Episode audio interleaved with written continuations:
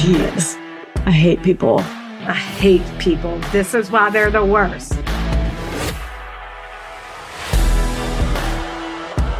Are you ready for it? I'm Rebecca. Oh, okay. Um, I'm Rachel. Welcome to People Are the Worst. We are twin sisters who love true crime, love a plot twist, and hate people. Hate people. Except uh, Rach reminded me you before recording to always introduce myself first. So I just really ran and then got it. I mean, sure, whatever works to make us remember. Probably a little bit more raspier this go around. We had a big old weekend last weekend. Um, yeah, we did. A high school friend got married. It was the best. It was four days of a reunion and just laughing and talking a lot. Yeah. Um, and we met a few people who listened to the pod, so we really appreciate y'all. Um, oh my God, that was so fun. I was like, it what? was so fun. Uh, and then it makes me every second of every day go check to see if anyone gotten a new review. And I do want to say thanks to K-Money.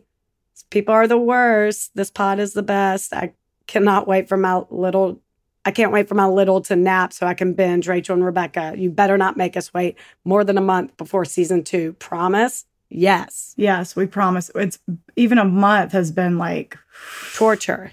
I'm like, maybe we need to start re- releasing them. I'm just kidding. I don't want to be in the same stage where we're like in real time, like shit. I mean, like, yeah, we're catching up. But yeah, and by the time this airs, again, join our Patreon. It'll be awesome. It, yeah, hopefully all set up, ready to go. Another thing we got to get together. I get scared to say it, but no, this actually holds us accountable, so this works. Yeah.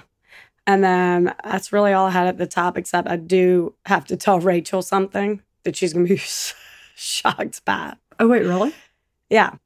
And I'll give you listeners the backstory, but I just want to first tell Rachel, Grafton Pritchard was talking about Anne in D C Oh, my God. Yeah.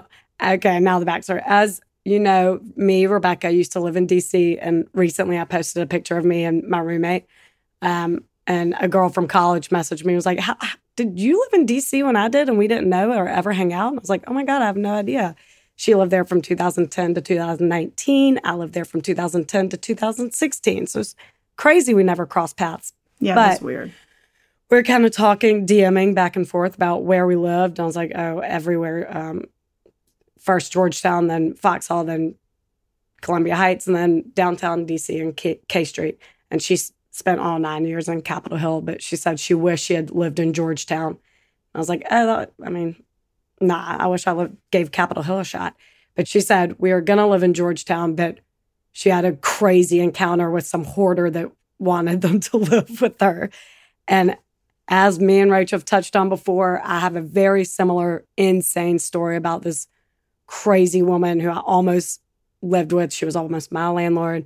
I was up there alone, being in charge of all my roommates and finding us a house. And she would like show up at my work, show up where I'm staying. She was literally insane. Um, we'll we'll tell you that story on the Patreon as a bonus episode one day. But yeah, it's just so crazy that like out of, I was like, wait, was her name by chance Anne and or and or Deborah or Emma? Which or name Emma? Did she tell you? Because when Rebecca read me that, I was like, I guarantee it's Anne. I just, why not? I guarantee it. How funny is that? I know. It's like crazy. Small world. Small world. I really will. Okay. That is going to be one of my bonus episodes on the Patreon. And I'm going to like reach out to Grafton. I'll get her story. I'm going to need that dude's phone number ASAP, um, who mm-hmm. also another guy she met. Had similar interactions with Anne, Deborah, Aunt Emma. Um, it, she gave different names. So anyway, Rach said, if this ends up being Anne, you have to wait till a recording to tell me. So all last weekend, I was just keeping my trap shut. Oh, my God. And we were, uh, like, drinking wine. I know, man. Just wanted to see your face. Oh, my God. Bitch and be I, cray. And I took a picture of it. Of what? Of your, oh, you did? Your surprise face. Y'all, it's a crazy story. I am going to tell it on Patreon. That's a great bonus episode. She's insane. I know. No, yeah, she is insane. Okay. I, Rebecca, will be telling the story uh, today. And again, I'm sorry if I'm a little raspier than usual, but it's just the way it goes. Totally. And I will be, I, Rachel, will be listening with very witty and insightful mm-hmm. commentary. Great. So I'm going to tell you all about Jessica Dishon. I did know. Okay. Yay. I'm amped on this one, actually. I know you know it. Mm-hmm. Okay. My sources are crime historian, W D R B, Cold Case Files, and Court Courier dot com. Nice. Mm-hmm. Jessica Dishon was seventeen years old, living in Shepherdsville, Kentucky, with her parents, Edna and Mike, and her two little brothers, Chris and Michael, who are, I think, thirteen and fourteen at this point. She had a ton of friends and worked at a local Hardee's with her best friend, Sarah, who said she was very polite and sweet in front of adults, but when she would get around her friends, she would have them laughing so hard, milk would come out of their noses. Oh, cute. Sweet. I know. And a little Kentucky accent. She'd be like, milk would come out of our noses? Oh, cute. She was always doing something crazy for a laugh, according to Sarah.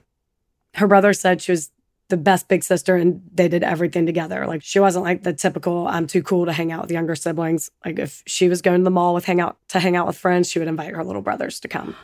That's sweet. sweet. I know, it's really sweet. So the Dishons had a daily re- routine, and the morning of September tenth, nineteen ninety-nine started out completely normal. Edna gets up at around four thirty to make her husband's lunch and get the two boys ready for school. She left work for at a nearby daycare just around six a.m. Her husband left work around six thirty, and the younger boys left around six forty-five. So Jessica was always the last one to leave around seven fifteen, and she drove herself to Bullitt Central High School. As a senior, you get senior privileges. Totally. Totally. Remember that. Remember that parking spot life. Oh, my God. When they would assign your parking spot, and you're like, give me something good. Based on alphabet and um. And how, how many ma- passengers? How many passengers? Because there are two of us. Yeah. So we got like number two spot, motherfucker. Yep.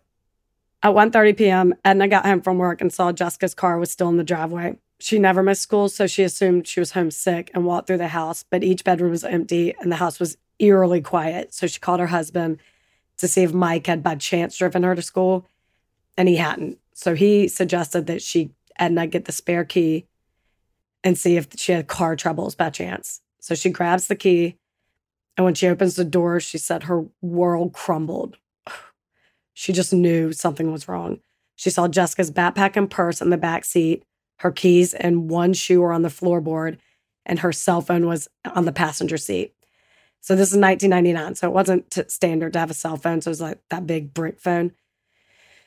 But Edna picked it up and saw the numbers nine one typed in. So she felt numb. Like, oh. I can't imagine that gut punch.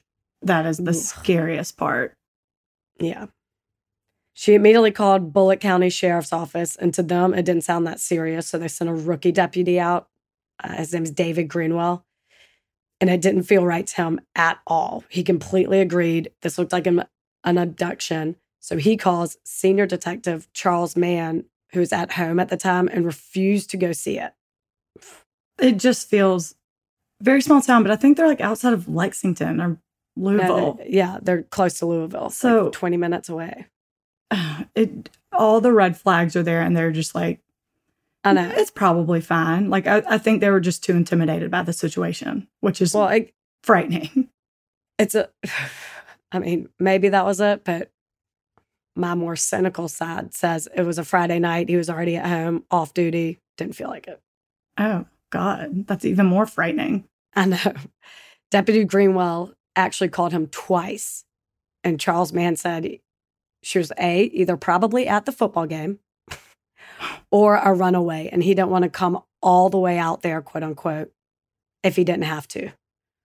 So. Okay. No. Because a seventeen-year-old no, no. running away isn't alarming either. I know. Like, she'll right. just be back. And also, like, no, no, you do have to. This rookie who's new to all this needs is requesting guidance and help to this yeah. distraught family. You do have to. Yeah, where's what? your? Didn't you take an oath? What's going yeah. on? What's happening here? She's at the football game. Okay, we'll go check. If she's not there, will you come? Right. Or surely there's someone at the football game who can doubt whatever. Yeah. And she wasn't at school all day. What makes you think she would ever go to the football game? Yeah. Anyway, he doesn't go. So Greenwell is taking a bunch of pictures and tells the family to come into the station first thing tomorrow if she still isn't back. Charles Mann, that detective, later looked at those pictures and said nothing really stood out as foul play since there wasn't blood, scuff marks on the driveway, torn clothes, or anything that would, quote unquote, tip anyone off other than a parent. How? Like, the cell phone alone yeah. gets me. Oof, nine one is typed in. Right. Get out of here. So after a night of zero sleep, they marched into the police station at six a.m. Saturday morning to tell them she's still not home, so that rules out the dumbass football theory, and they take it a little bit more seriously. They brought disaster and emergency service workers and volunteers to search the wooded area near the family's home. They didn't rope anything off, not the car, which was their only physical evidence. Instead, they poked around in it without wearing gloves. Like, I know you're a small town and abductions are new, but tighten up, Shepherdsville. Come on. Gloves. Gloves, man. one oh one. Right. And the town was abuzz, and without the car being impounded, it sat in the driveway for all the people to come see. Everyone was all over it. Friends and neighbors were looking through it, of course trying to help, but tampering the shit out of some evidence. And a local reporter even did a segment from inside the car. Oh. My God. I know. I'm like, it's like cringy. Oh God. I looked, I tried to look up the segment. I couldn't find it. I couldn't find it. They probably took it immediately down. Yeah. After. It was like, uh, no. But at the same time, the civilians are allowed to not know how to handle evidence. They're not in the line of duty. They probably thought the cops cleared it and it was fine. But I mean, I know at that, at two thousand twenty-two, we would not be near that thing, but I mean, okay. nineteen ninety-nine. I guess. So by Monday, the F B I was involved and finally impounded the car, which there were thirty different sets of fingerprints, all unidentifiable. So I mean, what's the point at this point? The Dishons were very vocal about how the cops weren't helping them. They facilitated all searches, and to their knowledge, the police weren't doing anything to look for. Then one night, Stanley Dishon, that's Mike's brother and Jessica's uncle, suggested they search at the river bottoms, which is a wooded area along the river where people like dump trash, stolen vehicles, you know, just, just where people go litter. Or like underage drink, I'm sure. Uh, like we'll, a, we'll get to that, but I forget that you know the story already. Oh, I don't know. Uh, I don't, I, if that's a detail in the story, I don't remember it, but um, I'm just picturing like a... what we used to call a Danton. Like, yeah, in the woods, drinking when no one's parents are out of town. Yeah, get yeah. a bonfire going, and there you go. Yeah, totally. Okay. So Stanley thinks if anyone were to kill her, they would hide her body there. Um, so they gather a bunch of friends and start searching that area. But at one point, Stanley throws up because he's so upset and sick about it. So that ended the search for the day. But later that night, Chris, Jessica's brother, was out back feeding the dogs and ran in panic, telling his dad he thinks he just heard Jessica yelling help. So Mike grabs his gun and runs outside to look around. And at this moment, Stanley's pulling in the driveway. So he jumps in the car and they drive toward the direction where Chris thought he heard her. It led them on top of a hill where they see their neighbor, David Brooks, who they called Bucky, so Bucky Brooks, burning a bunch of clothes in a barrel. The Brooks family consisted of three brothers, Bucky, who is forty, Tommy Brooks, and Herbert Brooks. I don't know their ages, but they're adults. They all live at their father's farm next door to the Dishons, and Bucky and Mike actually grew up being friends. Like, they hung out when they were little. So Mike's all, hey, can we look at your property? Chris thought he heard Jessica, and Bucky tells them no. So Stanley and Mike are shocked because from the beginning, the entire community has been very cooperative and lit, willing to let whoever search wherever they right. had that camaraderie. Yeah, they just wanted to find poor Jessica. This is the first person to say no, so they're pissed. And they call the police, who get a warrant to search the property. They bring three dogs, and one of the three dogs hit on the barrel. They also found a picture of Jessica, her school picture. Oh, I forgot about that. I mean, sketch A F, but not enough to make an arrest. So while they're suspicious, there's no hard evidence, so they have to leave. Like hanging in his on a wall yeah, or yeah. something, right? No, oh. And I think it was found in a barn, like on a desk, but still, nonetheless, I don't even know how you get that. Oh, um, sketch. Yeah, so it's sketch, but unfortunately, they can't make an arrest right there. Over the next few weeks, the search really intensified. They have helicopters, airplanes, dogs, and dozens of volunteers combing the area. Friends posted flyers around the county, which had a picture of Jessica with her recently dyed strawberry blonde hair. She was naturally brunette. Another search and rescue dog followed her scent down the driveway, but lost it when she when he got to the street. So obviously, she was put into a car. Yeah. The morning of September twenty-seventh, seventeen days after she went missing, a school bus driver named Karen Hobbs, who was actually Jessica's school bus driver when she was in elementary school, was on her route when she caught a glimpse of something blue in the woods. She couldn't get out of her head all day, so once she completed her bus run for the day, she asked a friend to come back with her to see what it was. As they walk closer, they see that it's a pair of jeans, and they immediately turn and run to the closest house to call the police. It was Jessica leaning up against the tree about sixty feet off the main road. Oh, she was like upright? Yes. Oh, she, God. She was beaten up. She had a few missing fingers and her foot was missing. She was also bound with rope. Oh, God. I know. This area had already been searched before, so F B I concluded that someone must have moved her body so she could be found because it was pretty out in the open. I mean, a bus driver saw it in passing when they weren't specifically looking for anything. I mean, yeah, it just caught her eye. So, yeah. Within the hour, Sheriff Parsley drove to the Dishons to tell Mike and Edna, who saw him walking up the driveway, and they knew what he was about to say. Edna later said it looked like he had lost his best friend. Oh, no. That would be, I and, mean, you just have a feeling. And then, like, you've heard that before when they're, they're like, we saw him take off his hat or something. They know right. They're about to deliver really bad news. Yeah. Ooh, yeah. And, like, I can't imagine being Sheriff Parsley. Telling a family would never get easy, especially a child. Yeah. Ooh. So he said, Sheriff Parsley says, we found Jessica and it's not good. And Edna yells at him, tell me she's a runaway now. Like, she really lays into him. And I get, I'm like, she's furious. Oh, yeah, that's, I would be too. Yeah, I would be too. That's true. Yeah, it'd especially be hard going to, to deliver that news when you botched the case so badly. Oh, I know. So, okay. Oh, poor Edna. I can imagine if it was Charles Mann going to deliver that news. Oh, yeah, yeah, yeah. Every time you say his name, I think you're about to say Manson. I know. Every time I read it, I was thinking Charles Manson. I know. I would break his kneecaps right then and there. Yeah. Yeah. So, he says they need someone to come identify her, which... No, you don't.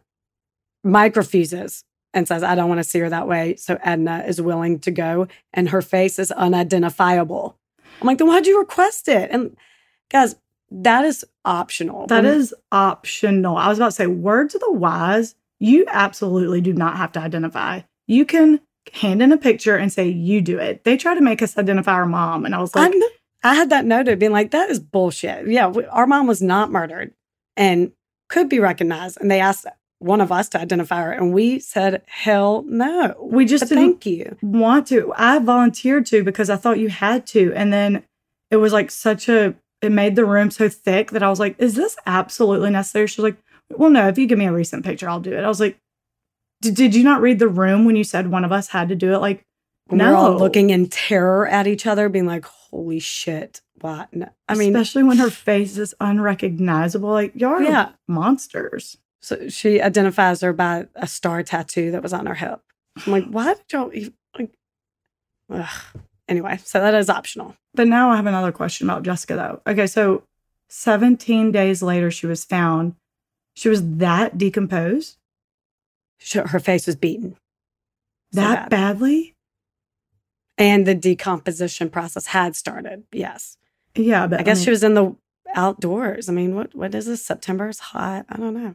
Yeah, that's true. If you're in a muggy, I mean, maybe yeah. just seventeen days is not very long, especially to be totally unrecognizable. But if she was oh, beaten so hard, sad. She's beaten and no, that decomposition process had already taken place. I don't know when that. Come identify the body. No. When they were examining her body, investigators concluded that roughly eighteen hours before, someone moved her body fifteen feet closer to the road where she would be more visible, like I said. How they know eighteen hours before, it, like, fascinates me. Crazy work they're doing, man. It's crazy. It's not weird. I'm like, how, wait, let's get more into that. Yeah. It's crazy. But they can tell everything, even in nineteen ninety-nine. So who knew? They could also tell she was previously hidden under a tire and debris, and Karen confirmed what she when she saw her, she was not under a tire. Um, ew. And what a disregard for human life, because I imagine they could only tell that if she had, like, tire yeah. marks. Ugh. Again, how do you know that? Probably, like, tread marks. I don't know if one's, like, thrown on her. She wasn't run over, so I don't, I don't yeah. know. Oof. Grosses me out, though. Mm-hmm. Her autopsy showed that she had been struck in the face, most likely with the fist, with enough severity to break her jaw. She was raped and strangled. And she was most likely held for up to three days before dying. So really... So even further to back up, the seventeen days is not that long for to for a body to be decomposed so bad you couldn't recognize it. It's actually fourteen days. fourteen, yeah. It's not just two weeks, but... I- I can see that. Just the elements. Yeah. Yeah, the elements. I guess. But it's it's possible that her brother actually did hear her. I, I, no sur- sources confirm, like, how many days after she was missing the, when he heard that, but I was I mean I was thinking that. I don't know. Um, the thought of being punched so hard in the face with just a hand with a, so much force that it breaks your jaw makes me nauseous. I know. Ow. Ugh. Of the sixty-three pieces of evidence on or near Jessica's body, only one item had D N A of an unknown male on it. A couple of weeks go by, and the Dishons and some of their family members start receiving very disturbing phone calls. I couldn't find a source to hard confirm what was exactly said, but another podcast said it was like prank calls pretending to be Jessica. Like, Dad, don't let him kill me, and awful shit like that. Ew. Yeah. So they'd call the phone company, obviously this is before caller I D, and the calls were coming from Bucky and Joseph Brooks. How fucked up is that? I will kill you. Mm-hmm. I love that they were able to just like, hey, who is this calling? And they're like, oh, here you go. Right. I know. Well, I'm sure the F B I or cops got involved, but apparently after the cops searched their house, the entire community was treating Bucky as number one suspect, and he was pissed and decided to retaliate by harassing the victim's family. Bucky, That's... this does not help your case or the community's perception of you. No. Where is your P R manager? I've done that. I was just merely a P R intern, and I know more than that. For sure. He and his brother are charged with harassment and ordered to stay one thousand feet from the Dishons. So police questioned Bucky, and he says that he saw Jessica walking to school that day, but later changed the story to say he saw her by her car on the way to work that day. But no one went, else went to work that early, so no one could vouch that he was there. There's not like a time in, time out? I know, I know. Damn. They searched his work van, and they saw some rope that appeared similar to the one that was found on Jessica, but there was no way of testing it back then, so we don't know if it's the same one or not. Either way, the police are convinced that they have their guy, and they begin building the case against Bucky and Joseph, and in January two thousand one, they make their arrest. Bucky is charged with murder, kidnapping, tampering with physical evidence, and complicity. Joseph Brooks is charged with tampering with physical evidence and complicity. Bucky's held in jail until January of two thousand three, so two years later, which is when his trial's set. Prosecution was seeking the death penalty for capital murder, which the Dishons were thrilled about. And the defense was fighting against all the lack of evidence because it was all circumstantial, and it was. Like, they used the fact that Bucky bought carpet cleaner the day she went missing as evidence, along with that weird-ass behavior and harassing the Dishons and not cooperating with authorities, which, again, the defense argued that was all within his rights. He can say no if they don't have a warrant, which is all true. But for a small town where you grew up with the victim's father, you would think, and you're you like, let them do a civilian search. And your neighbors. Like, come I on. I know. Then the lead detective, Charles Mann, the one who refused to go help the Deputy Greenwell that day, the rookie, got on the stand, and they asked why he thought Bucky did it. And he said because he failed a polygraph test, which is not at all admissible in court. You cannot bring it up when testifying. Can't do any of that. Yeah. Come on, Charles Manson. Just kidding. He doesn't give a shit. He doesn't give a damn about this. So I, the judge ruled a mistrial. God. After reviewing all the facts of the case and the fact that Bucky's D N A was not that of the unidentified males, that was one of the sixty-three pieces of evidence on her, he dropped all charges and a retrial wasn't going to happen. However, everyone in town still thought he got away with murder. He couldn't get a job. He and his family moved around a, a lot to avoid the public shame. Years went by and this turned into a cold case. And unfortunately, Mike and Edna ended up divorcing, which obviously is very common with missing or murdered children. So sad. It's just too much for them to handle. Yeah, and it is. I get it. But things took a turn in two thousand ten, eleven years after Jessica went missing, when David Greenwell, the rookie, was elected Bullitt County Sheriff. Hell yeah. So the only one who took it seriously from day one is now in charge, motherfucker. Listen up, bitches. And he hired two experienced detectives out of Louisville to work on cold cases, one of which was Lynn Hunt, who became the lead investigator on Jessica's case. Always want a woman in there. Always. We're diligent. We, we're detail-oriented. Get shit done. Mm-hmm. You know? We do. Bitches get shit done. Mm-hmm. Tina Fey. Tina Fey. Amy Poehler. S N L. I don't know which one. I think Tina Fey said it, but it was when yeah. they were on S N L. Week, weekend update. Come on. I guess bitches get shit done. Yeah. Uh, Lynn went to Mike Dishon's house to take a look at Jessica's room, which hadn't been touched since the day she went missing. So it looked the exact same for over a decade. Also very common for parents to do with missing children. Yeah. But she wanted to get a sense of who she was, just kind of get to know her. So Mike actually pulled out of the closet a hat box full of the evidence police gave back to them, which shocked her. Like, she couldn't retest anything. It had not been properly stored. It's like collect- evidence, like collecting yeah, dust. Sorry, I didn't mean to interrupt. It's okay. It just should have been in an evidence locker. That's all I'm screaming. She asked other detectives for Jessica's files, and they gave her a bunch of sticky notes and shit like that, so she had nothing to work with. So she asked the defense team in Bucky's trial for their notes, and apparently they did a far better job. As it turns out, Bucky had a very low I Q. One source said it was a sixty-one, which is the equivalent of a third grader, which meant he should not have been able to take that polygraph test because he probably couldn't comprehend the questions. And he couldn't keep his story oh, straight. Yeah. What were the questions he failed? No, they don't, they never say what polygraph questions he failed. And that makes sense as to why he couldn't keep his story straight, because they would ask him for his alibi like in different ways. So he probably confused him. I'm getting Brendan Dassey vibes. Totally Brendan Dassey vibes, yeah. Like, he's like, I don't know. Tell me what you want me to say and I'll say it. Right. Like, it's... It, because I just want to go home and study for a test. Oh, God, I can't. Oh. I cannot.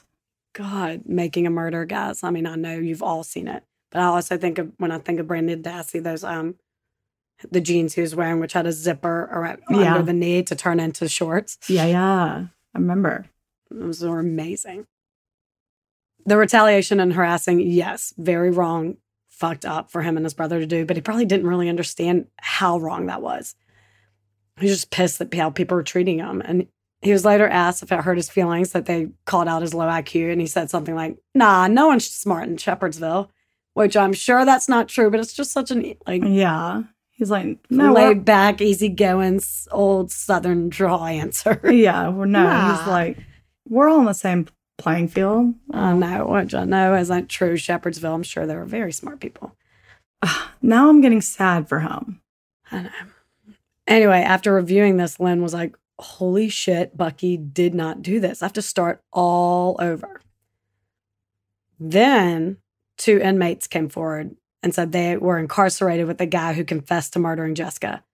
These are obviously sometimes bullshit, but these guys, who are referred to as Prisoner X and Prisoner Y, had no reduced sentence in exchange for information. Like, they were getting nothing out of it. So she went to go interview them. And according to inmate X, this man was significantly older than Jessica and had been molesting her for years, and claimed that they had a relationship going, but she got a boyfriend her own age, and he got jealous and went to confront her that morning. So Jessica threatened to tell on him for the sexual abuse, and he snapped, Prisoner Y was interviewed completely separately and had the exact same story. The inmate said she was taken to a barn and all they knew was that it was near water, and she was held there for a few days, and he tortured her and cut off some fingers to make it look like a drug deal had gone wrong. Then he, quote unquote, strangled the bitch. Yeah. This sold Lynn because there was no way of them knowing about the severed fingers. It was never released to the public. They also asked if she only had on one shoe when they found her, and Lynn tells them no, her shoe was found in the car when the struggle ensued. And they're like, oh, okay, he has the other one.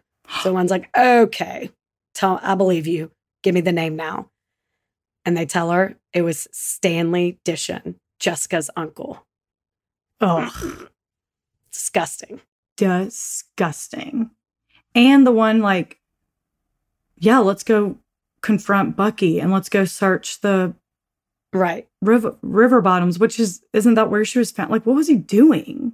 Well, yeah, which makes, which obviously makes sense. He, they determined that whoever, someone moved the body so she would be found, which is the sign of like, you did care for her. Like, she's your little niece. You want, you don't want her to, I know, but it's ridiculous, but Get you don't want her here. to actually disintegrate into nowhere. You want her to have a funeral proper, whatever. It's like some fucked up thing Ugh. where they actually did want her to be found. And like, his family to have closure, but yeah. like, it's your fault. Oh God, get out of here with that. I know. I know. Quit defending. It's very them. common. I'm no, I'm not. Believe me, I'm not. I'm kidding. At first, she does not at all believe this. It like loses their credibility, and she's like, "No way." But when she actually looks up where Stanley is, and lo and behold, he is currently in jail for sexually abusing his own daughter and stepdaughter. Ugh. I hate him. I swear, all my stories won't have incest in them. Ugh. Oh, I didn't even. Th- that at this point, when people are listening to this, that was two episodes ago. That's true. So chill, and let my father do his job. So and Peppa's got swinging again. again. All right. The barn they mentioned likely had all the physical evidence she needed, so she went on a hunt with it, and she brought Jessica's brother to go with her. Which I'd be like, fuck yeah, let's go get this mother effer. Yeah. So they're driving on a road where Jessica's body was found, and her brother points out an abandoned barn and said that kids used to party and underage drink in it. Rach. Oh, yeah. You know an underage drinking barn when you hear I mean, one. It's just so obvious. In the South, at least, people. Yeah. It's like what you did. So she whips that car around and heads for it, and it's obviously very trash. It's decades of beer cans and high school shenanigans and regrets. Yeah. Just, just shame. Screening phone calls from your parents. Uh-huh. Getting busted. All of it. All of it. Just haunting the barn. Mm-hmm. So they're digging through all the filth, and she comes across a fitted sheet and what she thinks is covered in blood. So they haul ass to Mike Dishon's house to look at Jessica's bed again, and she sees that there's only a top sheet on it, which has the same pattern as the bloody fitted sheet. This was Jessica's. Yeah. So they arrest Stanley, who apparently victimized five other family members, including a nephew, who took the stand at Stanley's pretrial hearing, looked at him and said, "I was a boy then, I'm a man now. And if we were allowed ten minutes in a room, you wouldn't walk out." Oh, hell slow yeah. Slow clap. How do they not just slow clap or drop a mic or something? Uh, or if I were the judge, I'd be like, You can have You're ten allowed. minutes. You're allowed. You, you, I'll give you ten minutes. ten minutes? Okay. Sure. It was like when um that fucking creep gymnastics doctor, Larry, Ew. whatever, at his trial, one of the parent, one of the dads said, I think it, I guess in the victim statement, I don't know, that family impact statements. Yeah. Asked, can I get an, alone in a room with them? And like, and the judge was like, I get it, but like, you know, I can't do that. And he jumped the partition or whatever and like just went. Hell yeah. I mean, he was, held, he, the cops had to like jump on him, but I'm sure they'd be like, I bet inside they're like, I'm going to b- look away for a second, pretend yeah, I don't see him. I'm, Give him a good five seconds to just pound his face in. For Oh my God, be like, all right, cops, let's all um, tie our shoe at this very moment. Yeah. We didn't see it. Yeah. Or the judge be like, you know I can't do that, and give him a little wink. Give him a little wink. But I'm going to turn my chair to have a sip of this water. And boy, am I thirsty. So it's going to take me a little while to chug this entire glass. God, I would love it. So Ugh, good for that nephew. Brave boy turned Brave man boy. who's going to kick some ass. Right. Wait, how did they arrest him? He was already in jail for... Oh, he was. He got out for... Sorry, I should have clarified. I don't know how. But oh, okay. Yeah, this wasn't... I know I'm doing a timeline kind of quickly, but obviously he had, she had to like, gather the evidence, test the sheet, which takes a few weeks to, you know. Yeah, okay. So he was out of jail for raping his daughter. Sure, yes. Unfortunately. Okay, well, and then they arrested him again. Great. Yeah. yeah. After gathering all the evidence, this is what they think happened that day. So Stanley went over there to confront Jessica about her boyfriend, just as the inmate said. And when she threatened to tell her parents about what's been going on, he attacked her. She was kicking him from inside the car, trying to call nine one one, hence why they found the shoe on the floorboard and the nine one one dialed in.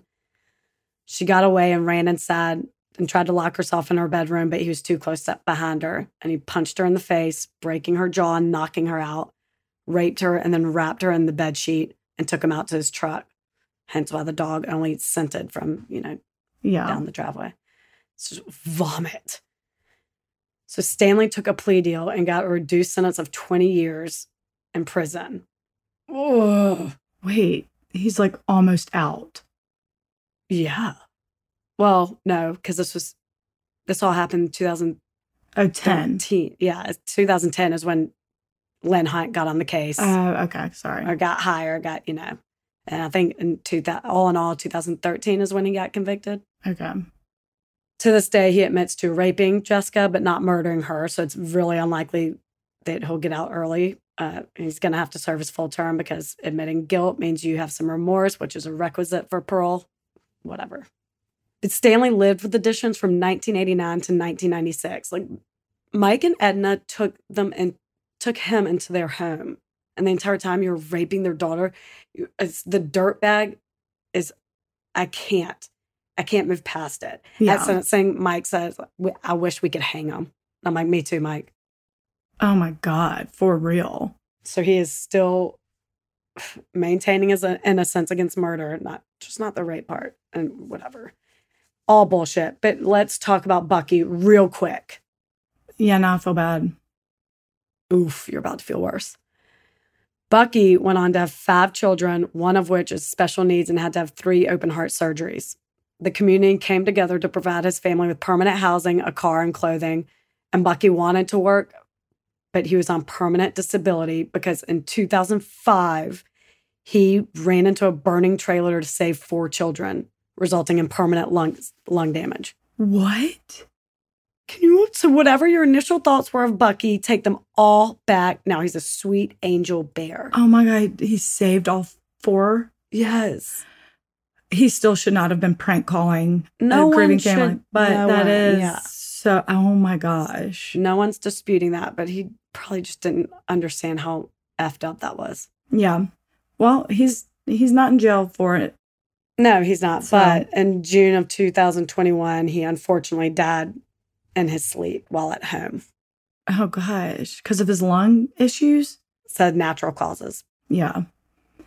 Lord, I did not know that part. I know. It's sad. So getting back to those facts, Bucky throwing up at the river bottoms. We already Stanley. covered. Stanley. Oh, I'm so sorry. Stanley.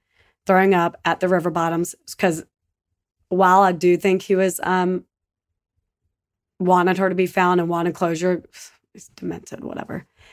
Once they started getting close, he got real he got nervous. He got real nervous because...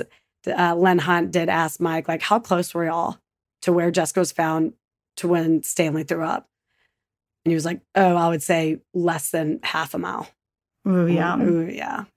Mm-hmm. He, he was nervous. Yeah. Effer. I know. And I don't, I only say this, um, it was probably her yelling because I'm like, how did Stanley so happen to pull up minutes later? I was wondering like, that too. Nothing confirms anything on that either. And I know that's going to be questions listeners have too. So I wanted to revert back to those two facts. Like, no sources said, like, it has to be. He had to have heard his sister. Oh, it's how, just too coincidental. How far is it from the barn? Their house from the barn? Not far. Shepherdsville's a second. Yeah. A, a radius. yeah. Uh, I don't know, but it was like minutes. Like he had got his gun, looked around the back, kind of while I was on, and then Stanley pulled up. So I'm like, mm, that's just too coincidental. Yeah. No, I think it's for sure possible. Yeah.